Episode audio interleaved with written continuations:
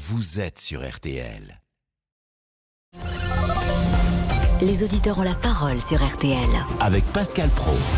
Vous avez sans doute écouté Marie Guerrier qui est en direct du Vatican et qui nous expliquait l'apport de Benoît XVI dans l'église de Rome. Nous sommes avec Nicolas qui est prêtre. Bonjour Nicolas.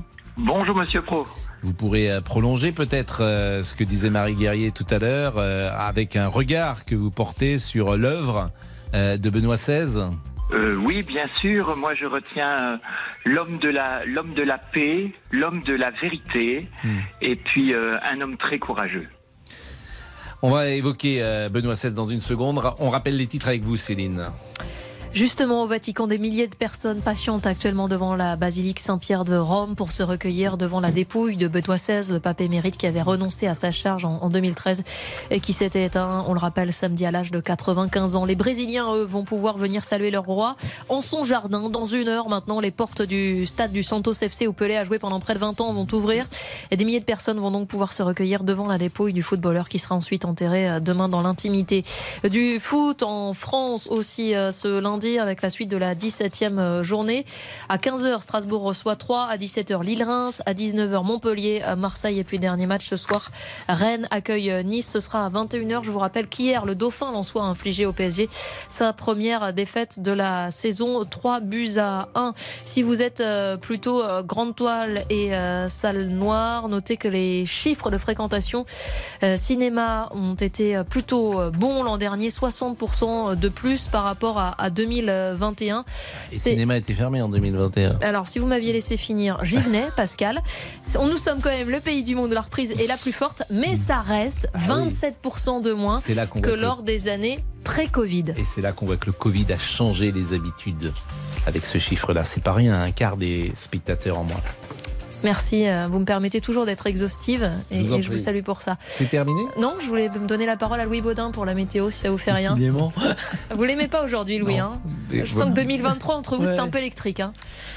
On va corriger ça. Allez-y, Louis. Alors, donc, Louis, je suis la fan de Louis, vous le savez bien. Une perturbation qui traverse la France et qui cet après-midi se trouvera surtout sur les régions de l'Est, installée des Pyrénées aux frontières de l'Est, avec de la pluie en pleine, un petit peu de neige, pas de grosse quantité, mais un peu de neige à partir de 1800 mètres sur les Alpes ou encore les Pyrénées. Après son passage donc de l'Atlantique jusqu'aux côtes de la Manche, puis à l'île de France, nous retrouverons quelques éclaircies, mais avec encore des averses. Et puis les températures, alors ça baisse un peu par rapport au week-end, mais on aura encore 10 à 13 degrés à peu près dans la moitié nord et dans le sud-ouest. Ça reste 3-4 degrés au-dessus des moyennes de saison et 16 à 19 degrés même près de la Méditerranée. Et demain ? Et demain, petite pause avec un temps un peu plus sec, un peu plus frais également. On se rapprochera des gelées demain matin. Et puis en cours d'après-midi, des températures toujours un peu au-dessus des moyennes de saison. Mais moins de précipitations, il faudra en profiter parce que dès mercredi, de nouveau, ça sera le balai de passages nuageux et pluvieux, notamment dans la moitié nord. Et cela jusqu'au week-end. Donc ça se confirme, ça devrait être un peu plus frais. Donc les perturbations seront plus actives, plus de nuages, plus de pluie et plus de neige en montagne. Ça, c'est la bonne nouvelle. Il faut patienter jusqu'au week-end. Merci beaucoup, Louis. Merci, Louis. Merci Céline, c'était un plaisir de vous retrouver, de vous souhaiter une nouvelle fois une bonne année pour vous, pour votre famille et pour le petit garçon. Le petit garçon. Qui grandit et qui fait ses nuits peut-être, mais difficile toujours. Ça dépend des jours. Le petit garçon est revenu à Paris, il n'a pas aimé le retour à Paris. Non, il préférait la campagne. J'ai compris que le petit garçon était plus heureux à la campagne. Quel âge il a ? Il aura 2 ans en mars. Eh ben, écoutez, il est grand temps de dormir, je suis d'accord avec vous. Mais je suis d'accord. Et merci à Arnaud Mulpa également qui était à la rédaction en chef de ce 12-13. Salut à Damien Béchiot. Bonjour Pascal, bonjour à tous. Et à la réalisation et à toute l'équipe des auditeurs. Jusqu'à 14h30.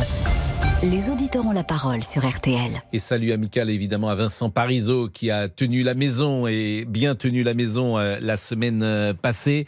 Nous sommes donc avec Nicolas pour parler de Benoît XVI. Nicolas qui est prêtre dans la Somme, on le présente toujours comme un intellectuel, comme un théologien.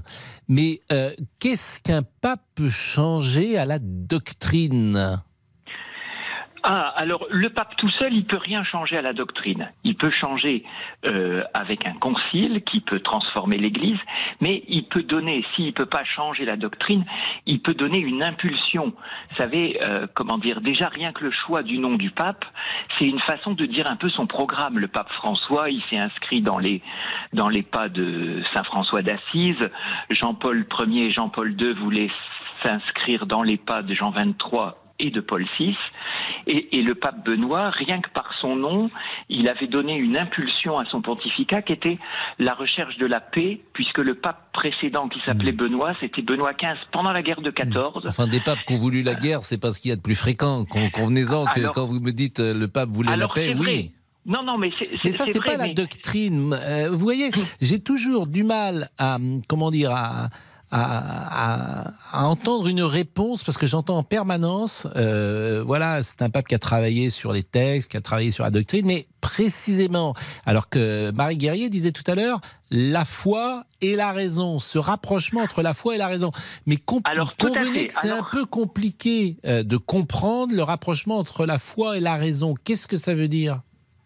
Eh bien, ça veut dire que sans la foi, la raison devient dictatoriale, et sans la raison, la foi, c'est du vent. Et en fait, tout le travail de Benoît XVI, ça a vraiment été d'articuler les deux dans une réflexion en disant, mais finalement, la découverte de Dieu... et ce que la découverte de Dieu transforme à une vie, eh ben, ça s'inscrit dans une réflexion humaine et ça s'inscrit dans une démarche humaine qui n'est pas contraire à la raison. Voilà. En fait, c'est en fait tout le travail de Benoît, mais pas que de lui. Tout le travail de Benoît XVI, ça a été de nous faire toucher du doigt que la foi, c'est pas du purement spirituel, c'est pas des élucubrations, c'est pas de la rêverie, mais ça s'inscrit dans la vérité de la raison humaine. Et j'espère que nos auditeurs partagent ou comprennent ce que vous voulez dire. Alors, le grand dossier de l'Église ces dernières années, c'est la pédophilie. Et lui-même a été accusé d'inaction lorsqu'il était archevêque de Munich de 77 à 82, dans un rapport qui avait été publié en Allemagne au début de l'année 2022. Il a demandé pardon pour les violences sexuelles sur mineurs commises par des clercs, tout en assurant ne jamais avoir couvert de prêtres pédocriminels. Vous diriez que c'est le premier pape à avoir mis ce dossier sur la table ? Ah ben c'est incontestablement celui qui a eu le courage d'ouvrir ce dossier, de le mettre sur la table, d'y travailler. C'est le premier pape qui a reçu des victimes, qui les a écoutées. Et ça, je peux vous dire d'expérience que la rencontre des victimes et l'écoute des victimes, ça change tout sur la façon de vivre. Non seulement l'accompagnement, mais de vivre le combat contre les abus. Et vraiment, Benoît XVI est celui qui a eu le courage d'ouvrir les choses. Mais monsieur l'abbé, vous-même, ce que vous entendez en confession est soumis au secret de la confession, c'est-à-dire que quelqu'un qui vient vous dire « j'ai violé un garçon, une fille », de 10 ans, de 12 ans. Vous n'avez pas d'autre possibilité que de lui dire « va à la police, dénonce-toi ». Vous ne pouvez pas vous-même faire cette démarche-là ? Alors, d'abord, je peux lui donner l'absolution, ce qu'on appelle sous condition, c'est-à-dire lui dire « vous n'aurez le pardon que si vous allez vous dénoncer à la police ». Mais sinon, moi, je suis tenu absolument au secret, et pour une raison, enfin, pas une raison simple, mais si je n'étais pas tenu au secret, ne vous faites aucune illusion, personne ne viendrait plus se confesser. Mais vous avez déjà eu quelqu'un qui est venu en confession, vous confesser précisément un crime de tous ordres, d'ailleurs, ça peut être un crime pédophile, mais un autre crime ? Ah mais je n'ai même pas le droit de vous répondre à cette question. Ah bon ? Ah ben non, à partir du moment... En théorie même, vous n'avez pas le droit. Je ne vous demande pas évidemment de dire quand c'était, qui c'était, ce qu'il avait fait. Le mot crime est large. Hein, alors ça m'est arrivé une fois. Oui. Voilà. C'est que quelqu'un vienne me confesser un crime, c'est extrêmement peu fréquent. Et puis, l'absence du secret, si on faisait disparaître le secret, je vous dis, ça n'arriverait que. Non, mais j'entends, mais je me pose toujours les questions, parfois les plus simples du monde. Il y a toujours beaucoup. Les catholiques sont toujours demandeurs de la confession, c'est toujours. Une séquence qui les intéresse. C'est très étonnant. Vous avez vraiment des gens qui, pour qui la confession est vitale. C'est-à-dire le fait de se mettre face à Dieu par le ministère de l'Église pour essayer de voir clair dans sa vie, de demander pardon. Vous savez. Le pardon, c'est comme... Je vais vous dire, monsieur Praud, Nicolas, on va poursuivre. C'est passionnant ce que vous nous dites. Et en tout cas, moi, ça m'intéresse. Donc, j'espère que ça intéresse aussi les auditeurs. Donc, je vous propose de marquer une pause. Et puis, je vais saluer toute notre petite équipe qui est de retour aujourd'hui, à qui je vais évidemment souhaiter... une très belle année 2023. Monsieur Laurent Tessier, bien sûr. Bonjour à tous, très belle année. Qui a poursuivi sa brillante carrière l'année dernière en 2022. Ce n'est pas le cas de Monsieur Boubouk, puisque lui, ça a été une révélation. On ne peut pas dire qu'il a poursuivi sa brillante carrière. Bonjour à tous et bonne année. C'est quelqu'un qui s'est révélé en 2022 et qui se confesse chaque jour à l'antenne d'RTL. C'est ma thérapie. Même si nous sommes séparés, non pas par quelque chose d'obscur, mais par une vitre, et qui me permet de vous regarder à travers cette vitre, et plus encore même de vous voir, cher ami. Il y a une différence entre les deux. Oui. Vous êtes jamais confessé, par exemple. Ah non, jamais. Hormis à vous, non. Jamais. C'est le mystère de la confession. Et Damien, je ne sais pas si vous êtes allé dans une église. Enfin, non, mais les catholiques n'ont pas besoin. Ah, ça c'est... Bon, je ne sais pas. Mais en tout cas, c'est très intéressant ce que disait Nicolas, et on pourra poursuivre quand il disait, pour certains, c'est vital. Le mystère de la confession. Ou pas, d'ailleurs. Restez avec nous parce qu'on parle de Benoît XVI, et puis nous sommes allés sur ce chemin de traverse de la confession. À tout de suite.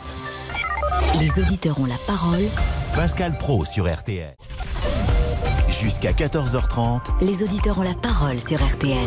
Avec Pascal Praud. Laurent Tessier. C'est le sujet qui vous fait réagir au 32-10. Des milliers de fidèles ont afflué au Vatican pour rendre un dernier hommage à Benoît XVI, décédé samedi à l'âge de 95 ans. Benoît XVI est resté à la tête de l'Église catholique de 2005 à 2013. En février 2013, justement, il annonçait sa renonciation en raison de son incapacité à bien administrer, je cite, le ministère qui lui avait été confié. Cette année, moi, j'ai senti que mes forces avaient diminué et j'ai demandé à Dieu de m'éclairer pour prendre la juste décision pour le bien de l'Église.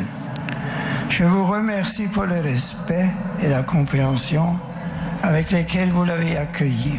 Que retiendrez-vous du pape émérite ? Quel héritage a laissé Benoît XVI ? Alors notamment dans la lutte contre la pédophilie, il est le premier pape à avoir rencontré les victimes, à avoir demandé pardon. Marie Guerrier nous en parlait dans RTL Midi. Il a pris les premières mesures, il a excommunié des prêtres, il est donc le premier à avoir affronté le scandale, mais évidemment ce n'était que le début. Il a été le premier à dire tolérance zéro sur la pédophilie. On voit bien que François aujourd'hui a encore beaucoup de difficultés, beaucoup de mal avec l'application de cette règle. Que présenter pour vous le pape émérite Benoît XVI. 3210, 3210 sur votre téléphone. Donc on termine avec Nicolas qui est prêtre dans la Somme, et je le remercie d'être avec lui, monsieur l'abbé. Juste ce mot de confession, parce que c'était pas forcément le sujet, mais je me demandais si aujourd'hui le rythme des confessions, si j'ose dire, a baissé, ou si les catholiques sont toujours aussi friands de cette... c'est étonnant quand même, la confession. Venir dire dans le secret de la confession, alors je ne sais pas ce qu'on vous dit d'ailleurs, est-ce que les maris disent qu'ils se conduisent mal avec leur épouse, ou qu'ils ont eu des aventures, ou est-ce que les enfants disent qu'ils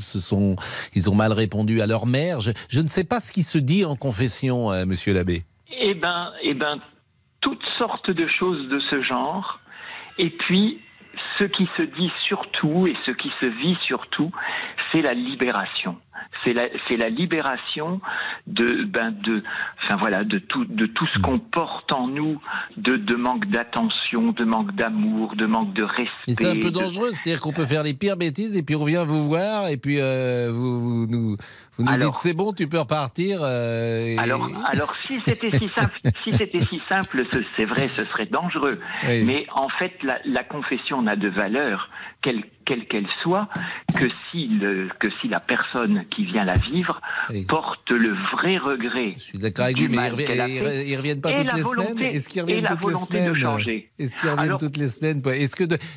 Dans ces cas-là, vous intervenez s'il revient pour les mêmes péchés, on dit péché véniel. En fait, on disait péché véniel dans l'église de Rome. Comment dire, après, vous avez un accompagnement, et puis vous connaissez vos paroissiens, puis vous cheminez avec eux, et en fait, le but, c'est d'aider. Vous savez, le pape François, il a une très très belle expression à propos de la confession. Il dit, le confessionnal, c'est pas une salle de torture, c'est le lieu où on touche la tendresse de Dieu. Parce que le pardon, c'est de l'ordre de la tendresse, quand même. Oui. Et quand on fait l'expérience d'un vrai pardon... C'est plus facile pour vous de pardonner, parce que vous n'êtes pas la victime, si vous me permettez. Vous lui accordez le pardon, mais bon, vous lui... Non, mais c'est pas vous qui étiez offensé, donc... Non, mais savez que je me confesse aussi régulièrement. Ah bon, alors qu'est-ce que vous êtes confessé, tiens, la dernière fois? Ça m'intéresse. Vous avez le droit de me le dire ou pas? Alors, mais vous savez que le pénitent, celui qui va se confesser, est tenu au même secret que le confesseur. Bon, bah alors... C'est-à-dire, je n'ai pas le droit... Vous n'avez pas le droit de me le dire. Non, voilà. C'est dommage parce que j'aurais bien aimé que vous me disiez... Ah, vous auriez aimé, hein, mais ça oui, parce que je suis curieux. Bon, Nicolas, il est 13h18 et ça fait un moment qu'on parle ensemble. On va aller voir Elisabeth. Simplement, vous me permettez une remarque, monsieur l'abbé? Je vous en prie. Les cantiques en ce moment dans les églises, c'est plus possible. Vous avez, j'allais dire, un fond musical extraordinaire, l'église de Rome, avec Bach et avec tous ceux qui ont écrit pour la religion, mais je suis catastrophé d'entendre ce que j'entends dans les églises avec les cantiques actuellement. Vous auriez dû venir passer la Noël dans la Somme, ça vous aurait réconcilié avec les cantiques qu'on chante à la messe. Olivier, c'est ce que monsieur Béchiot, ça va être la première question de l'année. Non, mais un cantique, vous savez ce que c'est quand même. On ne peut pas commencer l'année comme ça. Non, mais vous savez ce que c'est qu'un cantique, rassurez-moi. Bien sûr, mais ne me testez pas tout le temps, Pascal non plus. Bien sûr que je sais, bien sûr. Vous le voyez dans mes yeux que je le sais. Il ne sait pas ce que c'est qu'un cantique. Bien sûr que non, je ne sais pas. Non, mais c'est pas possible. Bah si, mais je vais regarder. Bon, merci Nicolas, moi je vous absous, monsieur l'abbé. Vous êtes trop bon. C'est vrai. Et moi, je vous souhaite une très bonne année. Eh bien, vraiment. Voilà. Et puis, on vous a de temps en temps. Donc, l'engagement que vous avez, effectivement, et ce que vous faites, j'allais dire, est tout à fait remarquable. Donc, belle année à vous, belle et heureuse année à vous. Et puis, on va être avec Elisabeth dans une seconde, toujours pour parler de Benoît XVI. À tout de suite. Jusqu'à 14h30. Les auditeurs ont la parole sur RTL. Avec Pascal Praud. Pascal Praud. Les auditeurs ont la parole sur RTL. Je rappelle évidemment que le cantique est le chant religieux qui, comme vous le savez, est en langue vernaculaire, cher Olivier. Et évidemment. Rame. Monsieur Tézier, vous pouvez la langue vernaculaire est la langue de l'Église dans ces cas-là. Comme vous le savez aussi. Et évidemment. Depuis le concile de Vatican II. L'année va être longue, hein. Allez-y. Vous pouvez réagir au 32-10 au propos d'Omar Sy dans Le Parisien aujourd'hui en France. L'acteur à l'affiche de Tirailleurs qui sort au cinéma mercredi s'étonne que les Français se sentent plus touchés par la guerre en Ukraine que par d'autres conflits. L'Ukraine, je cite, n'a pas été une révélation dingue pour moi. Comme j'ai de la famille ailleurs en Afrique, je sais qu'il y a toujours eu des enfants en guerre, des familles brisées. Ça n'a jamais cessé depuis la Seconde Guerre mondiale. Ça veut dire que quand c'est en Afrique, vous êtes moins atteint? Point d'interrogation. On a l'impression qu'il faut attendre l'Ukraine pour s'en rendre compte. Êtes-vous surpris par les propos de Marseille? Venez réagir au 32-10, on vous attend dans quelques instants. Non mais ce que dit Omar Sy, c'est intéressant d'ailleurs, mais c'est vrai que les Européens que nous sommes sont sans doute plus inquiets d'une guerre qui est à quelques kilomètres, quelques centaines de kilomètres de Paris, qui est en Europe, qu'une guerre, il dit en Afrique, mais... dans d'autres, ça peut être ailleurs. Ça pourrait être également en Asie. Je pense qu'on en parlerait moins. Ce que je n'aime pas dans ce qu'il pourrait dire, c'est s'il y avait une sorte de sous-texte là-dedans sur le thème, comme quand les Noirs sont en guerre, ça vous intéresse moins que quand sont les Blancs. Donc, sont en guerre. Je ne sais pas si c'est ce qu'il voulait dire, mais c'est ça qui, effectivement, pourrait poser problème. Mais autrement que les Français s'intéressent plus à une guerre qui se passe en Europe qu'à une guerre qui se passe en Asie ou en Afrique, ça peut se comprendre pour l'inquiétude qu'il y a lorsque c'est, vous en pensez au standard. C'est plus proche de nous, voilà. Elisabeth, bonjour. Bonjour. Elisabeth, sur Benoît XVI. Bonjour. Alors, Benoît XVI, là, je vais peut-être pas faire plaisir à beaucoup de personnes, mais j'avais beaucoup de difficultés avec ce pape Benoît XVI. Parce que, c'est-à-dire, je ne suis pas une intellectuelle, moi, je suis pas une théologienne, donc j'avais du mal à comprendre. Je trouve qu'il n'était pas assez proche de nous. Il n'était pas assez proche des communs des mortels. Il haranguait pas les foules comme Jean-Paul II. C'est sûr que ça devait être un être extrêmement intelligent. Bon, je viens de dire qu'il était très timide, ça n'a pas aidé. Et je pense qu'il n'était pas... Après, moi, je me demande s'il était heureux d'être pape. Parce que lui, son rêve, c'était finalement la vie monastique, et puis de faire des recherches, de lire. Mais comme le père Nicolas disait tout à l'heure, parlait de la foi et la raison, pour moi, la foi et la raison, ça va pas du tout ensemble. Mais moi, je suis pas une intellectuelle, moi, vous voyez. Pour moi, la foi, on peut pas faire... Si on raisonne trop, on n'aura pas la foi.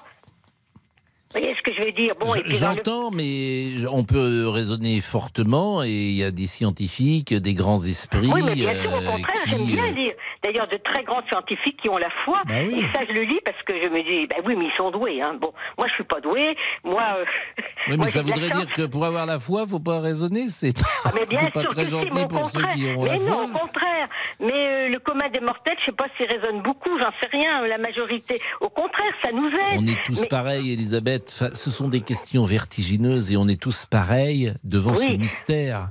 Voilà, complètement, complètement. On ne sait pas pourquoi on est là, on ne sait pas... On ne sait pas vraiment. Bah, on ne sait même pas du tout pourquoi on est là, on ne sait pas ce qu'on fait, on ne sait pas... voilà, et on ne sait pas quand ça va s'arrêter, on ne sait pas ce qu'il y a après, on ne sait pas ce qu'il y avait avant. Ah ben non, c'est sûr. On est tous pareils, hein. Oui, on est tous pareils.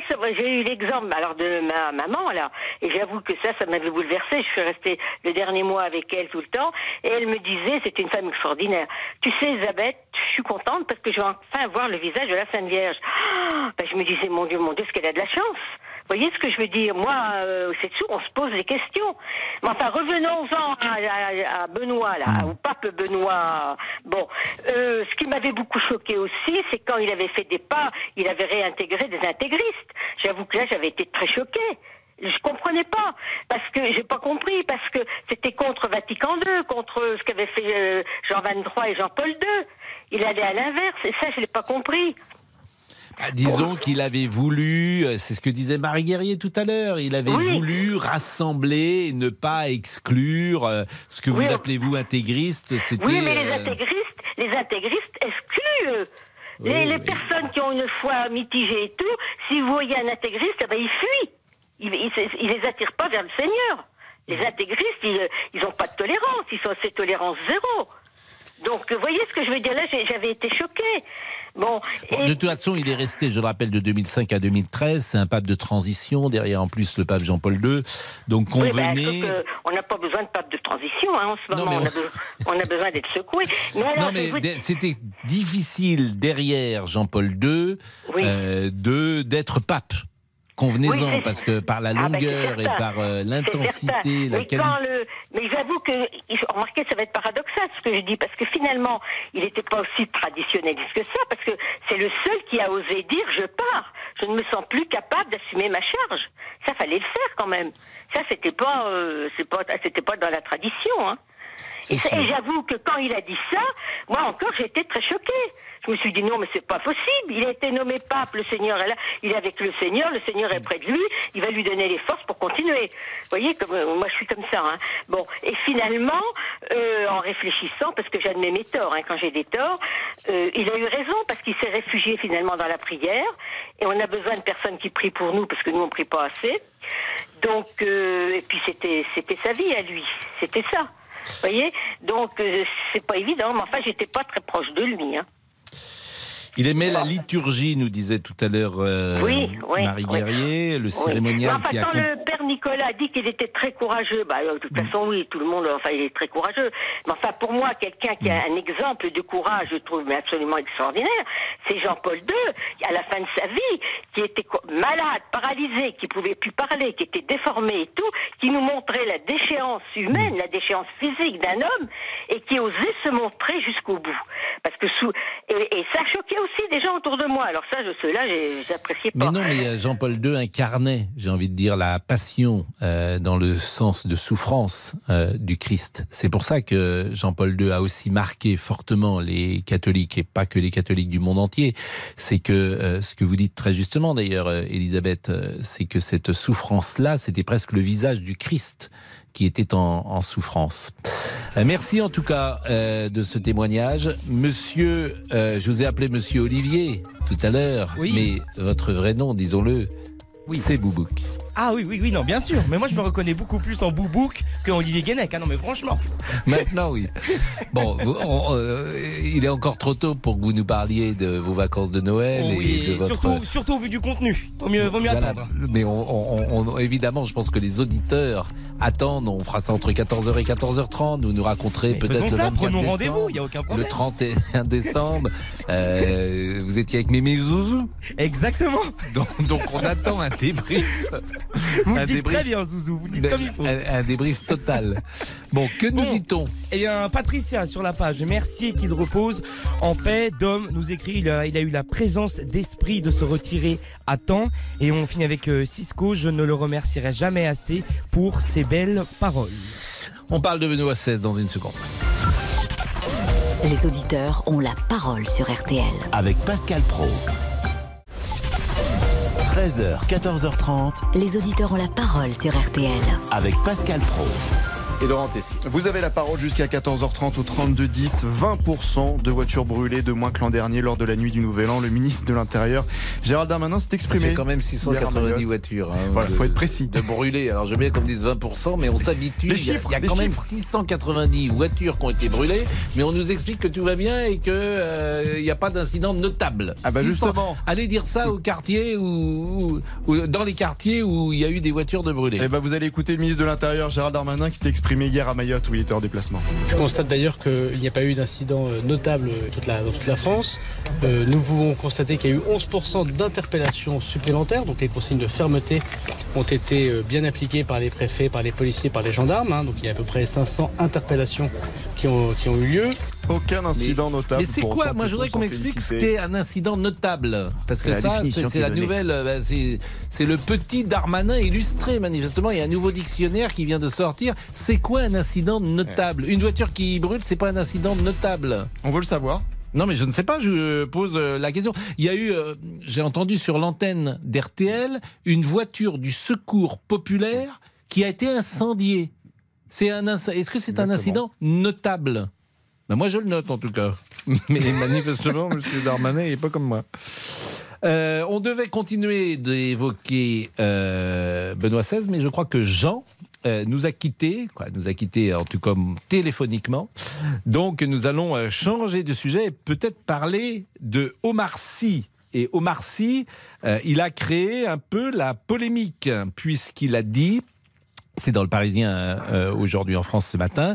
Il s'étonne que les Français se sentent plus touchés par la guerre en Ukraine que par d'autres conflits. Je suis surpris que les gens soient si atteints. Ça veut dire que quand c'est en Afrique, vous êtes moins atteints. Alors moi, évidemment, j'ai le sentiment qu'effectivement, un conflit en Europe inquiète davantage les Français qu'un conflit qui est plus éloigné en termes d'espace. Et il cite l'Afrique. Mais c'est à Louis que je vais poser la question. Bonjour Louis. Bonjour Pascal. Et merci d'être avec nous. Vous êtes ingénieur, vous habitez Tours. C'est ça. Que pensez-vous des propos de Marcy ? Je suis un peu choqué, je suis un peu étonné Pascal, parce que effectivement, moi je me sens vraiment très atteint par le conflit ukrainien pour deux raisons. Le premier, c'est que il y a une partie de notre gaz, alors on sait que c'est que 17%, mais enfin il y a quand même des intérêts économiques liés à l'Ukraine, pour la France, hein, vous savez, les fameux tuyaux d'approvisionnement en gaz, et puis beaucoup de nos alliés et de nos voisins en dépendent. Donc là, on est, on va dire, directement impliqués. Et puis au-delà de ça, c'est aussi au sein de l'Europe. Et moi, je vous avoue que je me sens beaucoup plus touché par un conflit en Europe que par un conflit en Afrique, aussi triste soit-il. Hein. Je ne dis pas qu'une vie vaut pas une vie, attention, hein, mais forcément, bah, quand mon frère se fait cambrioler, ça me touche plus que quand c'est mon voisin. Vous voyez, c'est normal.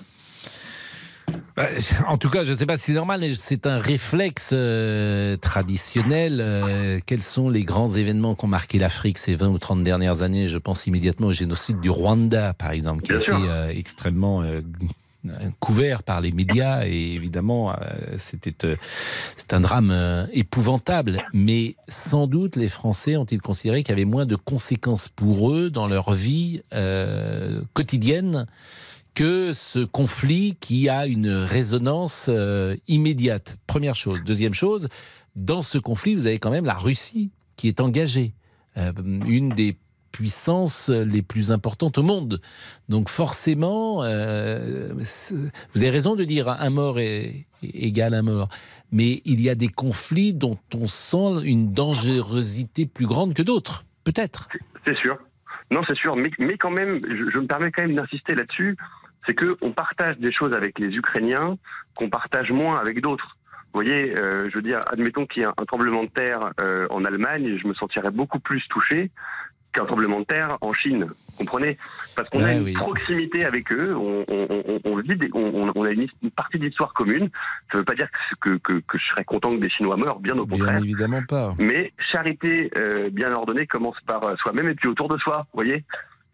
C'est comme ça, sa famille, ses voisins, les gens de la ville d'à côté, etc. etc. Et il faut l'accepter, ça. Et je trouve que c'est un peu facile de la part d'Omar Sy, qui habite aux États-Unis et qui a une carrière internationale, de nous faire la leçon en disant « Ouais, mais vous n'êtes pas touché par ce qui se passe en Afrique ». Je trouve qu'il se moque un peu de nous. Bah, en tout cas, moi, c'est toujours délicat d'entrer là-dedans, mais je m'aperçois que le fait qu'Omar Sy soit à Los Angeles est un débat, parfois, pour certains de nos auditeurs. Voilà. Et notamment cet aspect d'impôts. Mais les impôts, il les paye quand même. Il a le droit de vivre à Los Angeles. C'est un comédien qui vit à Los Angeles, c'est pas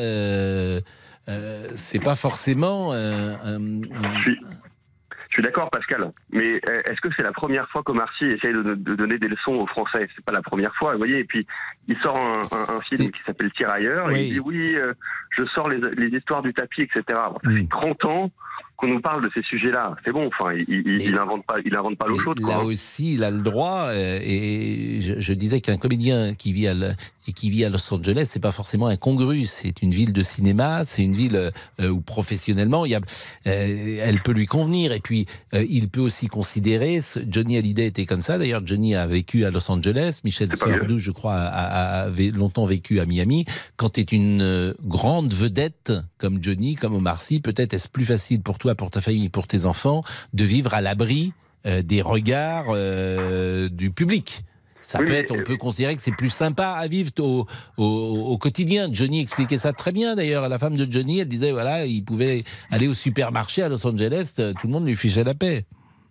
C'est vrai, mais est-ce que vous ne croyez pas, Pascal, qu'aussi l'attitude doit aller avec? C'est-à-dire que Johnny Hallyday, il ne se permettait pas de nous dire « Ah mais attendez, là, vous n'êtes pas offusqué de tel conflit », vous voyez? Johnny ne disait pas trop ça.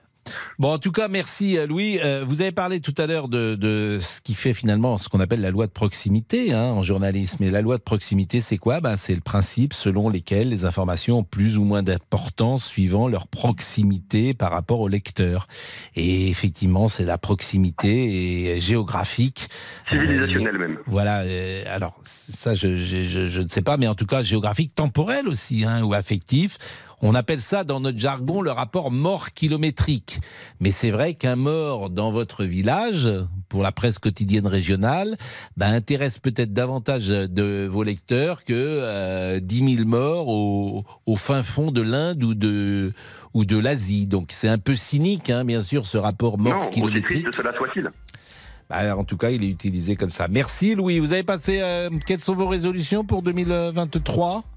Reprendre le sport et la prière. On parlait de Benoît XVI tout à l'heure. Moi, j'admirais beaucoup ce pape. Et voyez, qu'est-ce que vous faites comme sport ? Pardon ? Qu'est-ce que vous faites comme sport ? De la course à pied, de l'endurance, de la course à pied, parce que c'est ce qui demande le moins de matériel et ce qui est le plus facile à pratiquer là, comme ça, au pied levé. Et là, vous avez commencé quand ? Écoutez, j'ai pratiqué pendant des années. Non, mais là, la reprise, parce que la résolution... ce matin. Ce matin, vous avez fait combien de courses à pied ce matin ? 8 km. 8 km. Ah, c'est pas mal. Parce que vous disiez que le plus dur, vous avez fait le plus dur. Hein. Le plus dur, c'est de commencer.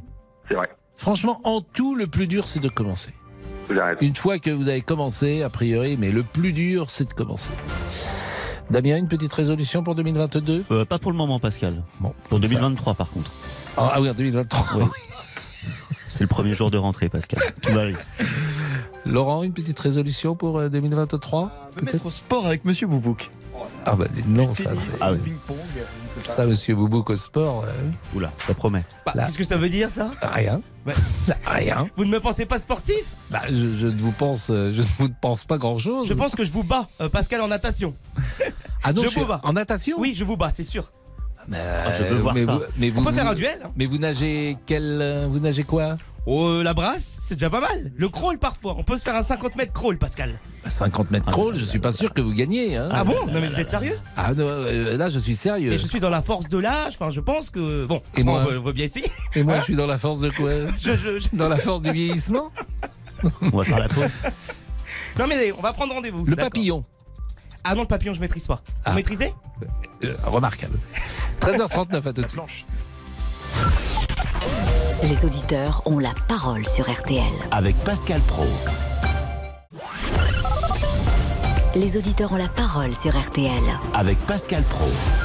On apprend il y a quelques minutes la mort de Jacques Sereys, qui était un sociétaire honoraire de la Comédie Française. Et je pense que les plus anciens de nos auditeurs se souviennent de son visage et de cet acteur magnifique qui appartenait à une génération de comédiens du français exceptionnels.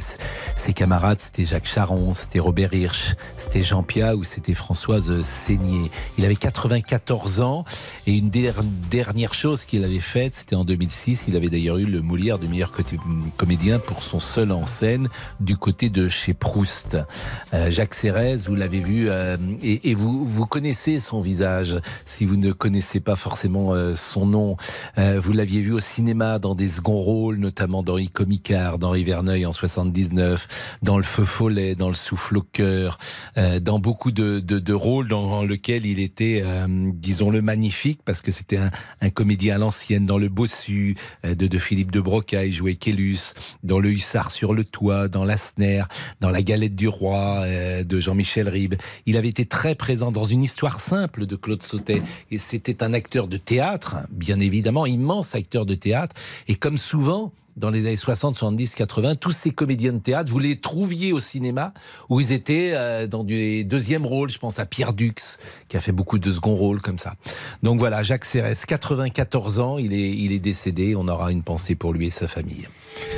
Vous avez la parole jusqu'à 14h30 au 32-10. La Légion d'honneur a-t-elle encore un sens? La nouvelle promotion met en avant les sciences, avec notamment l'astronaute Thomas Pesquet, mais aussi plusieurs anciens ministres d'Emmanuel Macron qui se distinguent. Ouh, les copains, je ne vous oublierai jamais. Ah oui, François Bayrou est promu officier, Christophe Castaner, Richard Ferrand sont faits chevaliers. Alors, les copains d'abord, 32-10 pour réagir. Bon, ah oui. Mais ça fera réagir, bien évidemment, la Légion d'honneur. C'est un très très bon sujet, toujours, la Légion d'honneur. Abdel est avec nous, bonjour. Bonjour Pascal, comment allez-vous? Mais ça va très très bien. Les vacances se sont bien passées? Les vacances, c'est toujours un moment agréable. Les vacances en famille, on a le temps de... Par exemple, vous savez ce que j'ai découvert? Oui. En famille, vraiment. Peut-être que ne connaissez-vous pas cette série. On m'a parlé de de Emily in Paris. Figurez-vous que je ne connaissais pas Emily in Paris. Et oui. Mes filles, les quatre... connaissent, regardent cette série Emily in Paris. Donc je suis allé la voir pour voir ce que c'était. Vous connaissez, vous, Emily in Paris? Franchement, non, mais je vais poser la question à ma fille. Ça doit être générationnel. C'est pour ça qu'il faut être de temps en temps avec ses enfants et les écouter. Je vais demander, Monsieur Boubou, vous connaissez Emily in Paris? De nom, Pascal, de nom. Non, mais paraît-il, c'est un succès considérable. Tout le monde, beaucoup de gens regardent ça. C'est sur une plateforme. Abdel, qu'est-ce que vous pensez des propos d'Omar Sy? Alors moi, j'ai été outré par ce qu'a dit la personne qui est passée juste avant moi, parce qu'il doit avoir des problèmes cardiaques. Normalement, quand en plus j'ai bien entendu comme quoi il allait reprendre la religion, donc je pense qu'il doit être de religion chrétienne. Quand on a un cœur, on regarde pas en réalité si au niveau économique je vais écouter le cœur de mon voisin ou le cœur africain ou le cœur birman ou moi je suis outré. Un mort c'est un mort, donc je ne regarde pas au niveau économique ce que ça va me ramener ou pas. Je ferai tout mon possible pour que cette guerre cesse et que les gens puissent vivre dans le monde, comme certains le disent, des bisounours, et qu'on arrête de s'entretuer pour une histoire de terre, d'argent. C'est-à-dire que pour vous, une guerre au fin fond, par exemple de l'Inde, vous inquiète autant que la guerre en Ukraine? Ben, si je parle par exemple de la guerre en Éthiopie en ce moment, si je parle du Yémen, de la Birmanie, de Haïti, de la Syrie, de la Somalie, du Nigeria, c'est exactement la même chose. Et je comprends Omar Sy, c'est que c'est vrai que les médias sont focalisés sur l'Ukraine, et c'est pas plus mal. Ça fait voir à certaines personnes qu'en France, on est autant en danger que dans d'autres pays. Et là, peut-être qu'il y en a certains qui se sont réveillés, ils ont ouvert les yeux qu'en réalité, quand il y a des réfugiés qui viennent de pays en guerre... Non, mais c'est pas ma question. Oui, ma question, vous l'avez compris... qu'un mort égale un mort, nous sommes d'accord, mais est-ce que c'est une source d'inquiétude et donc d'intérêt plus important pour vous lorsqu'une guerre est géographiquement plus près de là où vous êtes? C'est ça la question. Mais Pascal, on a eu une guerre au niveau de la santé qui venait du fin fond de la Chine, et pourtant c'est bien arrivé en France. Oui, ça c'est. On aurait pu se dire, oh ben non, on s'en préoccupe pas. D'abord, c'est ce qui s'est passé au départ. C'est qu'on s'est dit que ça en Chine, ça ne va jamais arriver en France. Et malheureusement, c'est bien arrivé en France. Et vous avez vu les répercussions. Qui nous dit qu'une guerre qui va se Mais vous parlez du Covid. Oui, voilà, exactement. Oui, mais c'est pas une guerre, quoi. Les mots ont un sens. C'est pas une guerre. C'est pas deux pays qui s'affrontent, le Covid. Oui, je suis d'accord avec vous, mais je vais être plus grand. Mais... Je vais prendre un exemple. Je suis le plus grand chef d'État d'un grand pays complètement abruti, et je vais utiliser une bombe médicale. Alors, je ne sais plus vraiment le terme qu'on utilise. Est-ce que les répercussions ne vont pas venir jusqu'en France? Je n'en sais rien.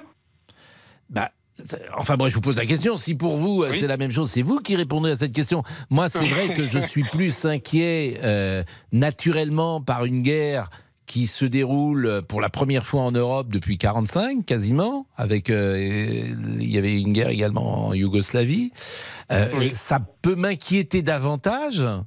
C'est humain, je ne vous dis pas que c'est bien d'ailleurs, hein, je ne vous dis pas que c'est bien, mais je suis un peu plus inquiet, donc un peu plus intéressé, d'autant que la Russie est partie prenante, c'est pas rien, qu'effectivement, par des guerres qui sont très très éloignées de l'Europe, et dont je ne vois pas un danger immédiat pour l'Europe. C'est un peu cynique, moi, ce que je vous dis sans doute un peu égoïste. Moi, pardon de vous dire ça, mais on est vraiment égoïste. Hein. Mais moi, ce qui me fait peur, c'est les répercussions que ça donne.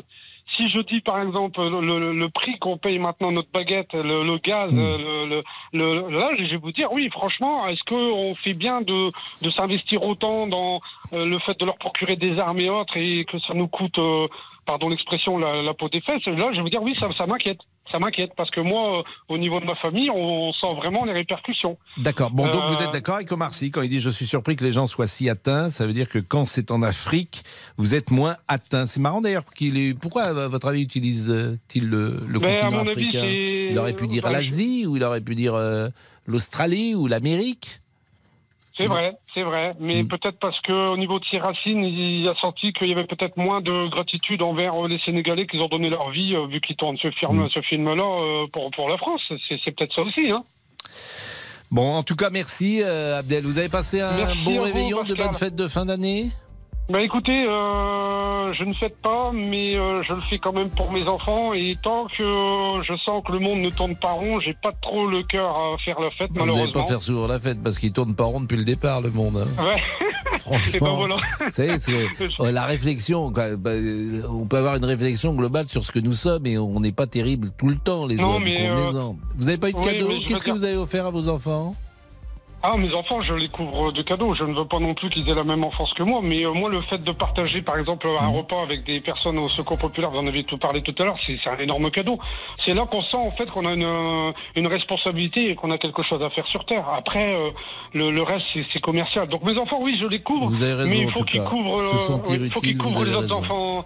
Non, et mon fils est parti avec moi dans un hôpital au niveau pédiatrie, pour offrir des peluches aux enfants qui étaient hospitalisés le jour de Noël. Et ça lui fait énormément de bien. Et je suis justement content que ça fasse énormément de bien, parce que c'est ça en fait le but. Mais je suis d'accord avec vous. En fait, quand voilà. On fait aussi les choses pour soi, et vous avez raison de le dire.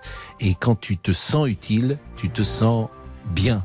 Et bien, en accord avec les autres, vous avez parfaitement raison. Abdel, bonne année.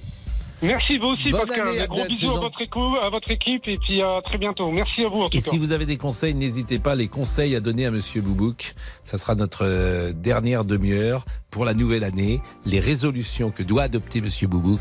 Nous lançons une grande campagne de solidarité avec Monsieur Boubouk. Il y a du travail, Pascal. Et alors, vous avez vu que depuis que vous avez rencontré Adriana Carambeu, elle a annoncé son divorce. Et oui, mais Pascal, tout le monde me l'a envoyé. Je veux dire là. Donc, je n'y suis pour rien. Hein, mais attendez, moi je pense qu'il y a un rapport de cause à effet. Il y a un lien, Pascal. Ah, ça c'est quand même extraordinaire. Non, je n'y suis pour rien. C'est-à-dire que vous rencontrez dans ce studio Adriana Carambeu 8 jours après le divorce. Mais vous êtes unique. C'est mon pouvoir de séduction, je n'y peux rien. Mais vous êtes unique. Jean-Alphonse Richard est là, je le vois, je le devine, je le sens. À tout de suite. Pascal Praud, les auditeurs ont la parole sur RTL. Jusqu'à 14h30, les auditeurs ont la parole sur RTL. Avec Pascal Praud. Quand même l'info, hein, je le rappelle. Des vacances. Des vacances, bien sûr, et Monsieur Boubouk. Donc, il n'y a pas de hasard. Il n'y a pas de hasard. Non, mais arrêtez. Mais non, mais on dit les choses, nous, ici. Non, mais micro, on dit les choses, monsieur. On dit les choses. Laurent Tessier. Elle avait dit que Monsieur Boubouk avait un physique agréable. Bah, elle a divorcé de son mari. Donc je ne sais pas, vous allez peut-être aller vivre à Monaco. 28 degrés à On vous appellera l'été pour savoir comment ça va. J'interviendrai au duplex. Bien sûr, bah vous habiterez dedans surtout. Parce que... Allez-y. C'est la fin du timbre rouge. Vous savez, le timbre prioritaire. La Poste le remplace par une version dématérialisée. Donc il faudra utiliser son ordinateur. La nouvelle formule appelée e-lettre rouge. C'est-à-dire que vous écrivez votre lettre sur ordinateur.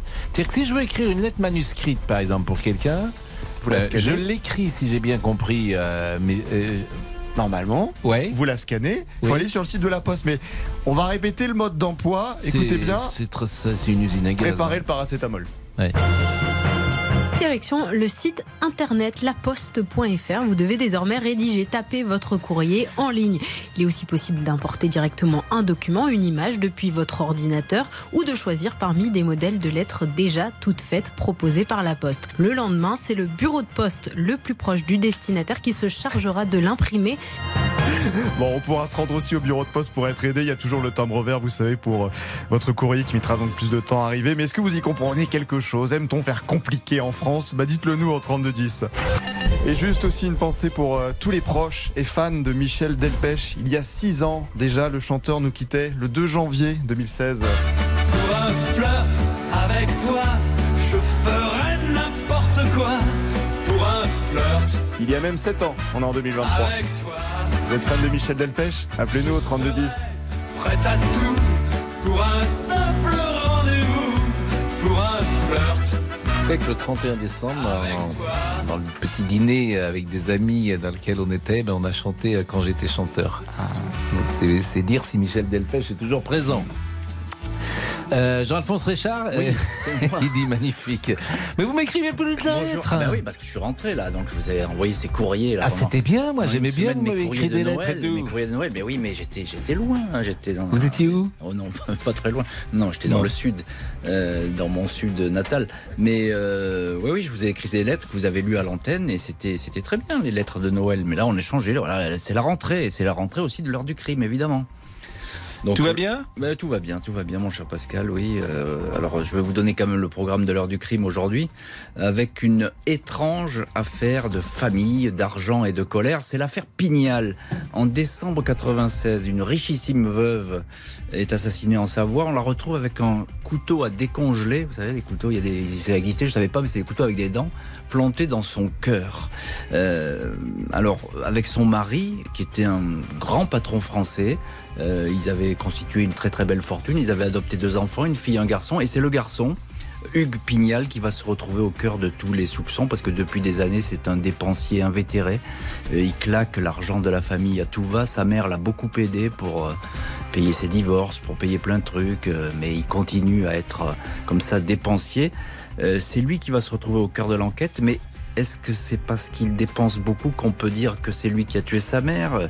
Pourquoi ce geste alors que sa mère l'aidait pour tout ? Est-ce que c'est lui qui a vraiment tué, qui a planté le couteau à décongeler dans le cœur de cette femme ? Eh bien, je vous donne la réponse dans l'heure du crime. L'année commence bien, mais bon, c'est vrai que c'est rarement des sujets légers. C'est rarement des sujets légers, mais là, il y a toujours une profondeur. Et puis le mobile dans un crime, c'est ce qu'il y a de plus passionnant. Là, est-ce que c'est l'argent ? Est-ce que c'est la colère ? À voir. Il est 13h58, Agnès Bonfillon dans une seconde, et la dernière demi-heure des auditeurs. Politique, sport, culture, l'actualité complète en un clic sur RTL.fr. RTL. Il est 14h.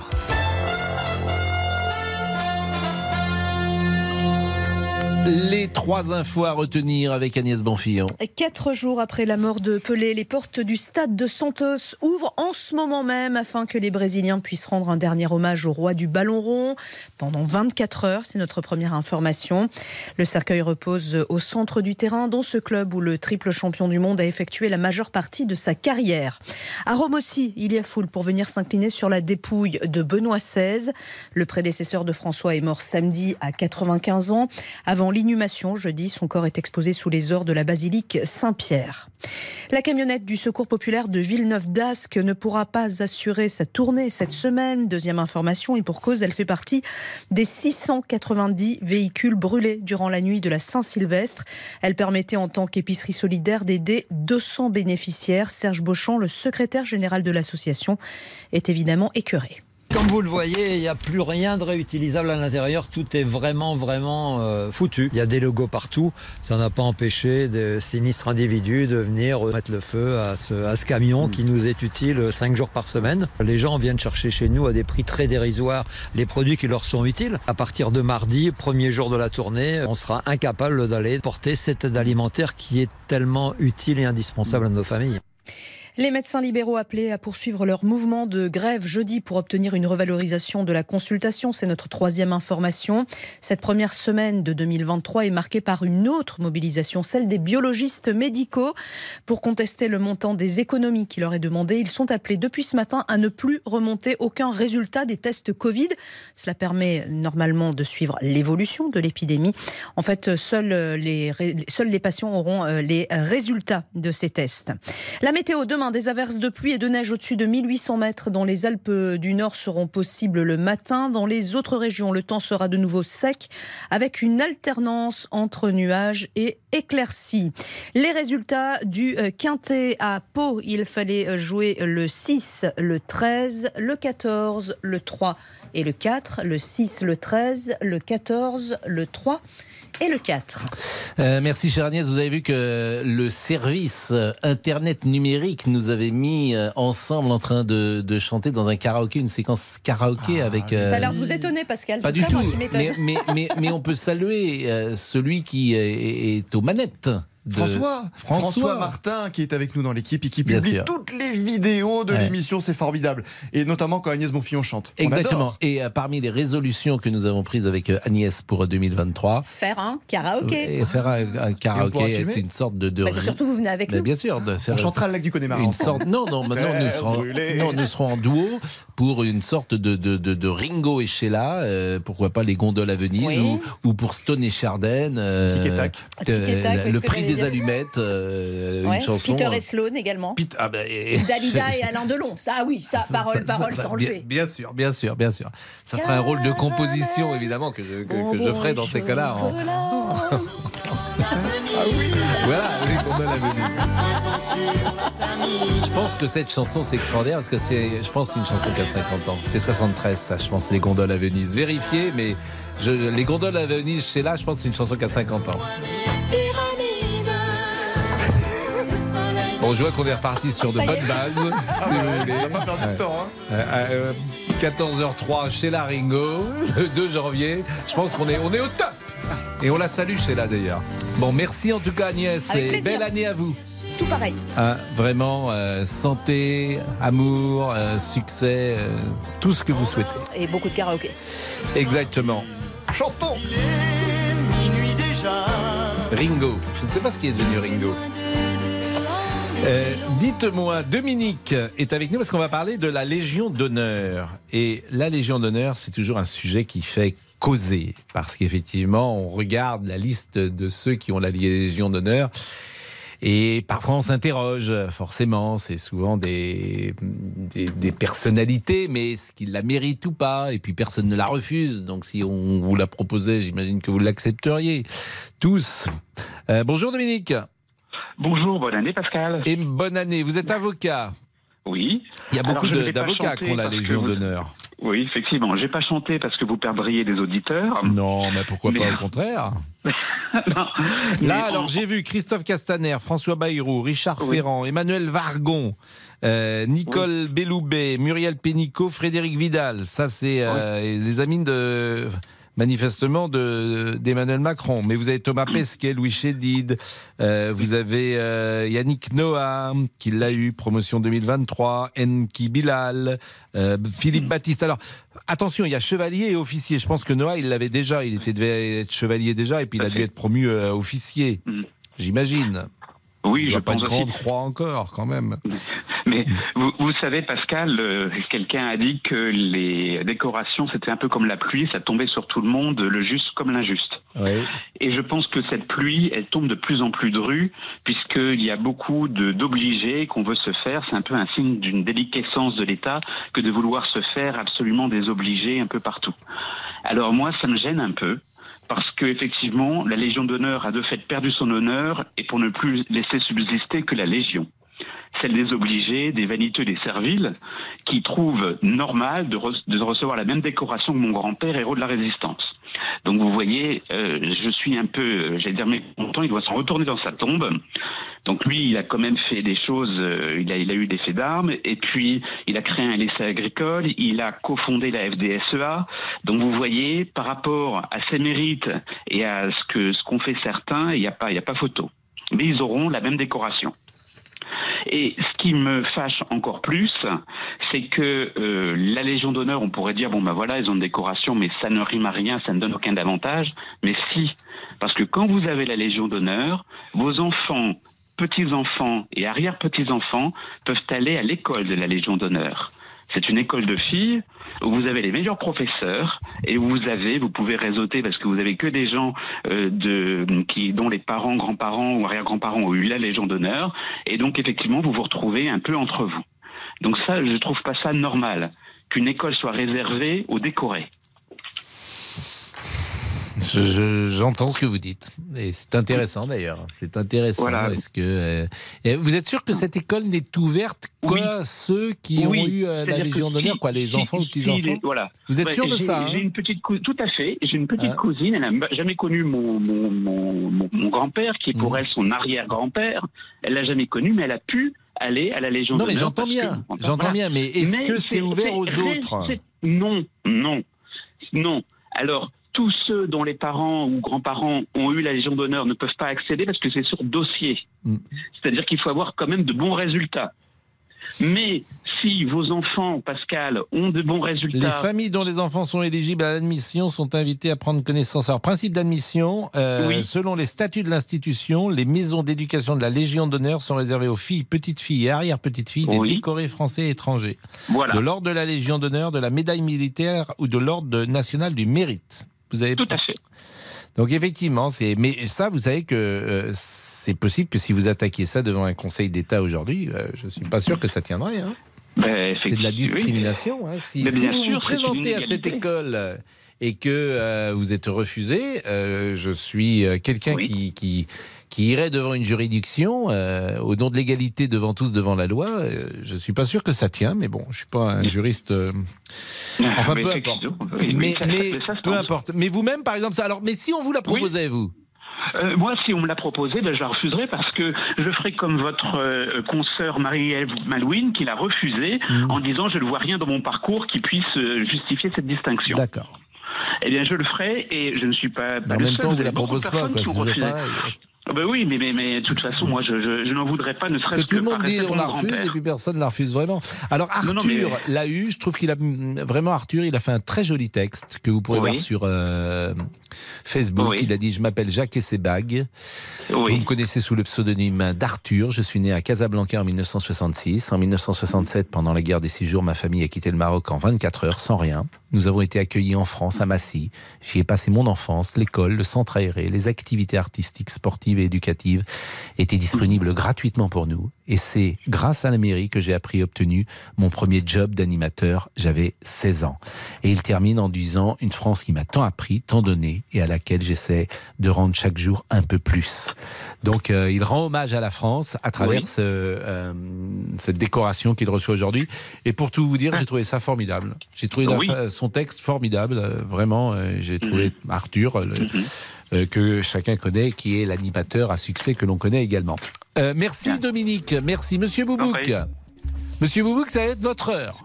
Mon heure, c'est-à-dire votre dernière. Bon, comment ça s'est passé alors? Racontez. Ah non, mais très bien, Pascal. Ah oui, un fait marquant qui s'est déroulé le 31 au soir. Oui. Ça, je dois vous le raconter. C'est que j'ai, comment dire, il y avait une femme bien plus âgée que moi qui m'intéressait dans un bar. On a commencé à beaucoup discuter dans un bar. Voilà. Il était quelle heure? Il était 3 ou 4 heures du matin, quand même. Hein. On a commencé à beaucoup discuter. Donc c'était etc. le 1er janvier. Oui, c'est ça, exactement. C'était hier. Ah oui, c'était hier. Ah oui, c'est ça. Oui, oui, c'était hier. Et Pascal, au bout de quelques minutes, elle m'a dit bah, écoute, oui, il faut que je te présente quelqu'un. Et elle m'a présenté son mari, Pascal.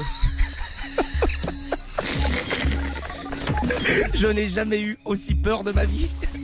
Mais pourquoi? Jamais. Oh bah parce qu'on va se dire les choses. Comment dire? Bah j'essaie de la séduire. Donc quand elle m'a présenté son mari qui me regardait fixe depuis à peu près 15-20 minutes, j'avais pas compris que c'était lui. Ah je peux vous dire que j'ai lourdement regretté. Mais ce que je comprends pas, il était où le mari pendant que vous à quelques mètres avec d'autres amis. Fleurette à madame. Ah bah à quelques mètres comme je viens de vous le dire. Oui, mais elle ne recrutait pas pour une petite soirée libertine. Non, c'était pas du tout le mercato. Non, c'était vraiment voilà parce que je m'inquiétais. Parfois, ça peut arriver. Non. Qu'une femme comme ça vous fasse des avances, auquel cas, vous devez refuser. Oui, enfin. Il y a une morale à tenir. Exactement. Le fait est que j'ai eu très très peur. Bon, voilà. Très très peur. Et ça s'est terminé comment? Elle m'a offert un verre de champagne et puis elle est partie avec son mari. Après tout, c'est normal, ils sont mariés. C'est le principe. On rentre avec son mari au mois le 31 décembre. Bien évidemment. Donc vous étiez avec tout seul dans ce bar? Oh non, on était une dizaine d'amis. Bien sûr. Bon, allez. Ça se passait où? À Paris? Oui, à Paris, exactement.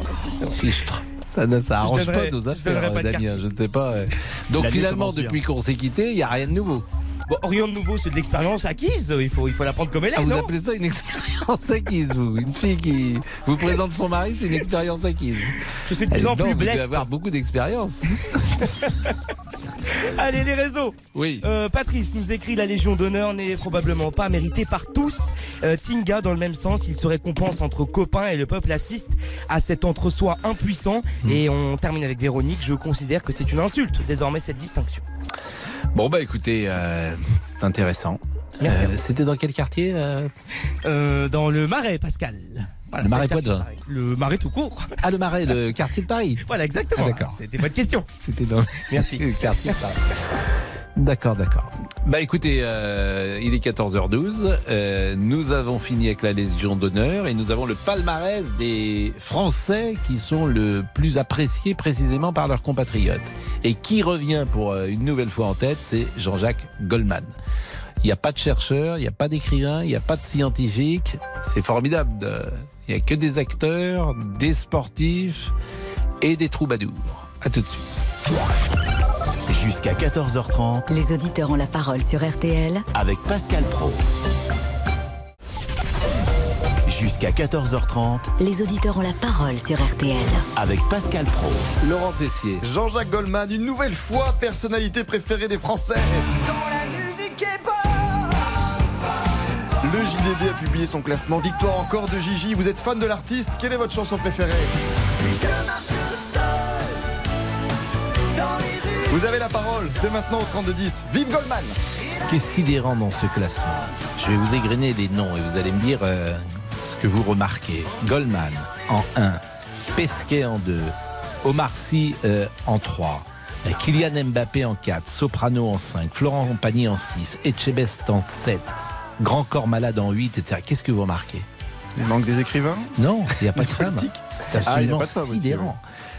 C'est-à-dire que la première femme est classée 20e et c'est Florence Foresti.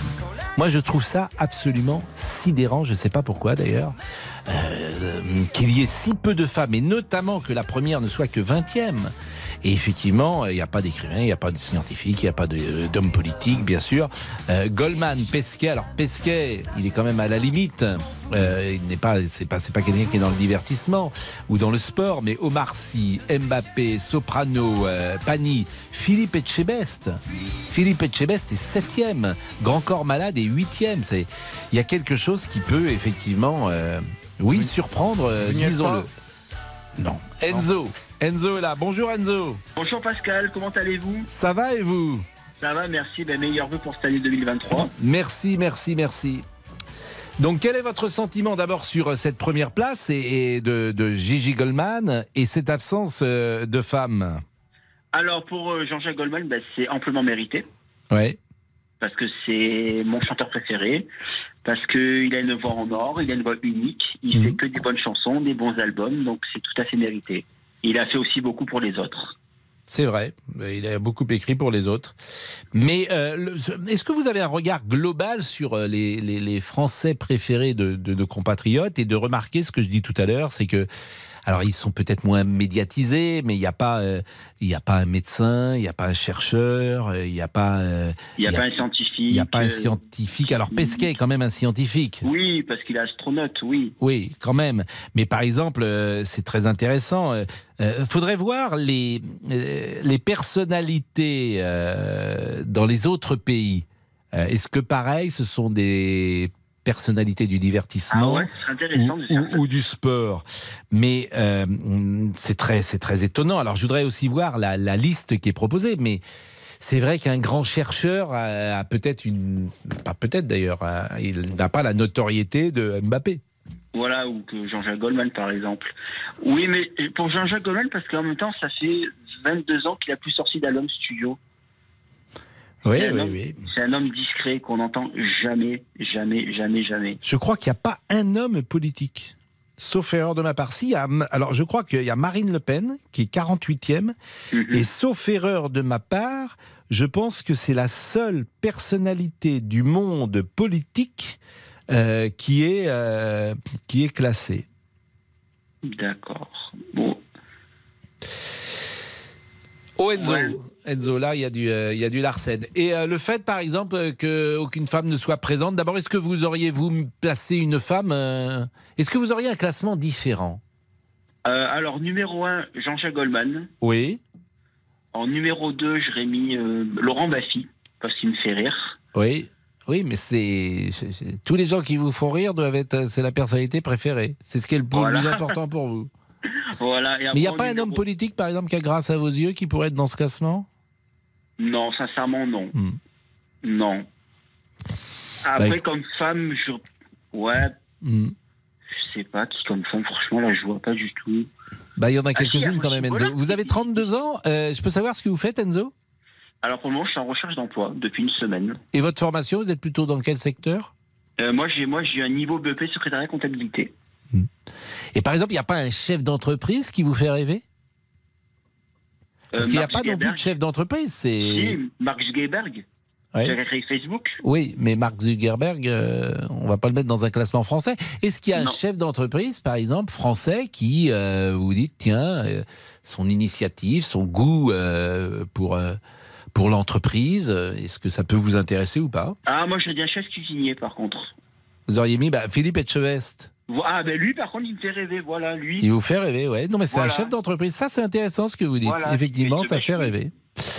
Et comme femme par contre, il y a Faustine qui est classée aux personnalités préférées des Français. Faustine Bollaert. Faustine Bollaert, elle est classée, Faustine Bollaert ? J'ai pas l'impression qu'elle soit Non, je ne crois pas. Il y a Alain Delon. Ah si, elle est 41e, Faustine Bollard. 41e, voilà, c'est ça. Faustine Bollard, il y a Louane aussi, Aurel San. Emmanuel Macron est 35e. Je me suis trompé tout à l'heure. Hein. J'avais dit effectivement que, sauf erreur de ma part, et elle était importante l'erreur, puisque c'est quand même le président de la République. Il est 35e. Bon, bah écoutez, merci. Je salue tous les auditeurs fidèles et parfois intervenants de la grille, puisque Xavier Couture est en train de nous écouter, puis il intervient parfois sur l'antenne, et il écrit ceci. Ce qui est frappant dans ce classement, c'est que les mieux notés sont ceux qui n'ont pas d'action réelle sur la société, plutôt des actions de divertissement ou de plaisir. Tous ceux qui ont une responsabilité collective sont sanctionnés, écrit-il. Voilà qui est intéressant.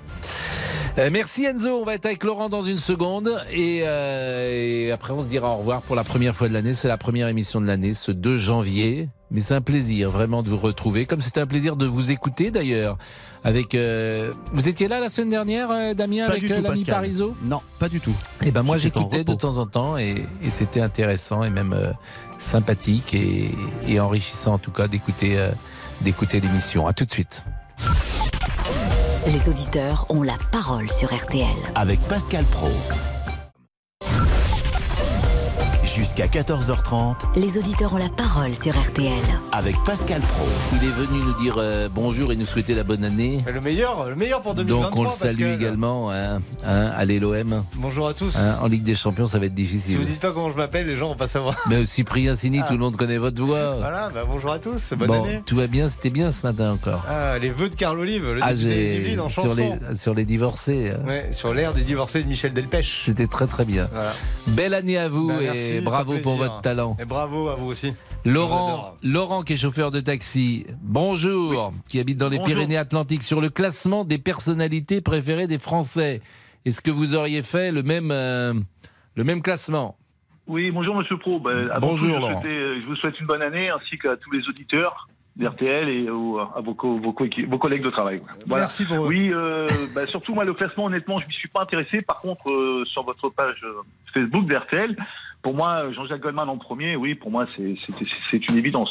Oui, pour moi, oui. Qu'est-ce que vous aimez chez lui ? Ah, c'est cette sensibilité. Moi, comme je disais à votre collaboratrice que j'ai eu au téléphone auparavant, il y a des chansons qui me font pleurer, moi. Laquelle ? Tu manques. Pour moi, c'est certainement la plus belle. C'est quand je la mets, j'ai des frissons, j'en pleure. Tu manques ? Oui, la chanson Tu manques. Oui. Je me suis toujours demandé pour qui elle avait été écrite. Je pense que ça doit être son papa. C'est une chanson qu'on entend très peu, écoutez, et qui est absolument magnifique. C'est drôle parce que j'ai pas l'impression que j'ai. Justement, c'est une chanson qui. Voilà, j'espère qu'Arcel va la diffuser. Mais non, mais on va l'écouter quelques notes, mais. Tu manques. Et c'est un génie. J'ai l'impression qu'il fait partie de la famille. Les émotions, le bonheur, la joie, la tristesse. Je vais le comparer. Je sais pas si je peux, mais comme Aznavour, ce sont des paroliers, des et des mélodistes remarquables. Il est 14h24 et le dernier auditeur est toujours un petit peu écourté malheureusement parce que c'est l'heure du débrief. Merci beaucoup Laurent, bonne année à vous, bonne année à tous, le débrief. 13h, 14h30. Les auditeurs ont la parole sur RTL. C'est l'heure du débrief de l'émission par Laurent Tessier. Un débrief total. Nous sommes de retour, mais je vous rassure, même si nous sommes en 2023, rien n'a changé. L'équipe type est là avec les mêmes intentions, la même volonté de briller chaque jour, comme Monsieur Boubouk, bien défini par Nicolas. L'homme de la paix, l'homme de la vérité, et puis un homme très courageux. Oui, Monsieur Boubouk qui a bien révisé pendant les vacances, par exemple, quand on parle de l'église. Ça va être la première question de l'année. Non, mais un cantique, vous savez ce que c'est quand même. On ne peut pas commencer l'année comme ça. Non, mais vous savez ce que c'est qu'un cantique, rassurez-moi. Sûr, mais ne me testez pas tout le temps, Pascal non plus. Il ne sait pas ce que c'est qu'un cantique. Mais Monsieur Boubou, qui est un homme nouveau, rappelez-vous quand Adriana Carambeu est venue dans le studio juste avant les vacances de Noël. Elle était, j'en suis sûr, séduite par notre amie. Je suis sûre que vous êtes drôle. Oui, alors j'essaye. Vous avez encore une fois un physique agréable. Merci beaucoup. Vous avez le regard. Il y a tout. Alors, je vais m'évanouir, hein, Pascal. Là. Faut pas lâcher. Il faut pas lâcher. Hein. Et pendant les vacances, une information est tombée comme par hasard quelques jours après cette rencontre entre deux mondes. Adriana Carambeu, elle a annoncé son divorce. Et oui, mais Pascal, tout le monde me l'a envoyé. je veux dire là. Donc, je n'y suis pour rien. Hein, mais attendez, moi je pense qu'il y a un rapport de cause à effet. Il y a un lien, Pascal. Ah, ça c'est quand même extraordinaire. C'est-à-dire que vous rencontrez dans ce studio Adriana Carambeu 8 jours après le divorce. Mais vous êtes unique. C'est mon pouvoir de séduction, je n'y peux rien. Mais vous êtes unique. Imaginez les aventures de Monsieur Boubouk, tiens, à Monaco avec Adriana. On vous appellera l'été pour savoir comment ça va. J'interviendrai en duplex. Bien sûr, bah vous habiterez dedans surtout. Parce que... En attendant, nous sommes le 2 janvier, les bonnes résolutions. Damien, notre réalisateur, est à fond. Damien, une petite résolution pour 2022 Pas pour le moment, Pascal. Bon, pour 2023, par contre. Ah oui, en 2023. Oui. C'est le premier jour de rentrée, Pascal. Tout va aller. Oui, c'est mieux. Mais dans les bonnes résolutions que Pascal pourrait tenir, une, tiens, avec Monsieur Boubouk. Je pense que je vous bats, Pascal, en natation. Ah non, je vous bats. En natation ? Oui, je vous bats, c'est sûr. On peut se faire un 50 mètres crawl, Pascal. 50 mètres crawl, je suis pas sûr que vous gagnez. Hein. Ah bon ? Non, mais vous êtes sérieux ? Ah non, là, je suis sérieux. Et je suis dans la force de l'âge, enfin, je pense que. Bon, et moi, on voit bien ici. Et moi, je suis dans la force de quoi ? Dans la force du vieillissement ?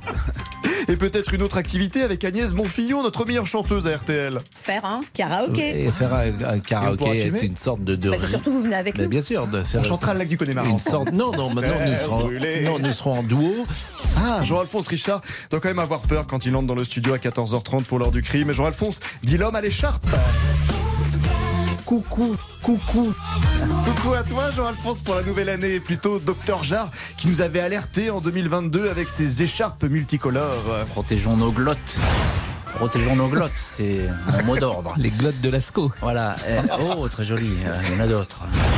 Allons-y, donc, dans l'heure du crime aujourd'hui. Les glottes au chocolat. Dans l'heure du crime aujourd'hui, mon cher Pascal, soyons sérieux. Ne seriez-vous pas un peu enrhumé ? Si, bien sûr. Ça s'entend beaucoup ? Un petit peu. J'ai fait des efforts, mais oui, j'ai pas su protéger ma glotte, alors que vous savez que je porte toujours une écharpe. Alors en 2023, le message poétique sera-t-il le même ? Protégera-t-il sa glotte ? Portera-t-il 4 écharpes en même temps ? Il est l'heure de le savoir. Jean-Alphonse Richard est là, je le vois, je le devine, je le sens. Et oui, le début de l'heure du crime. Allez, les débriefs pour 2023, c'est parti, en route. Il est là, l'ami Jean-Alphonse, c'est à vous. Vous avez tout dit, je crois, hein, l'heure du crime, là, tout de suite, 14h30, avec aujourd'hui, qui a tué Madame Pignal, une riche veuve. Ben, on vous dit tout, dans l'heure du crime, à tout de suite. Bonjour, c'est Ophélie Meunier. Le journal inattendu sur RTL. Chaque samedi, retrouvons-nous pendant une heure en direct sur RTL à 12h30 pour le journal inattendu. Les informations du jour avec les reportages éclairants de la rédaction et un invité qui nous livre son regard sur l'actualité. Le journal inattendu, c'est tous les samedis en direct à 12h30 sur RTL. Vous avez manqué une émission ? Retrouvez-la sur rtl.fr et l'application RTL.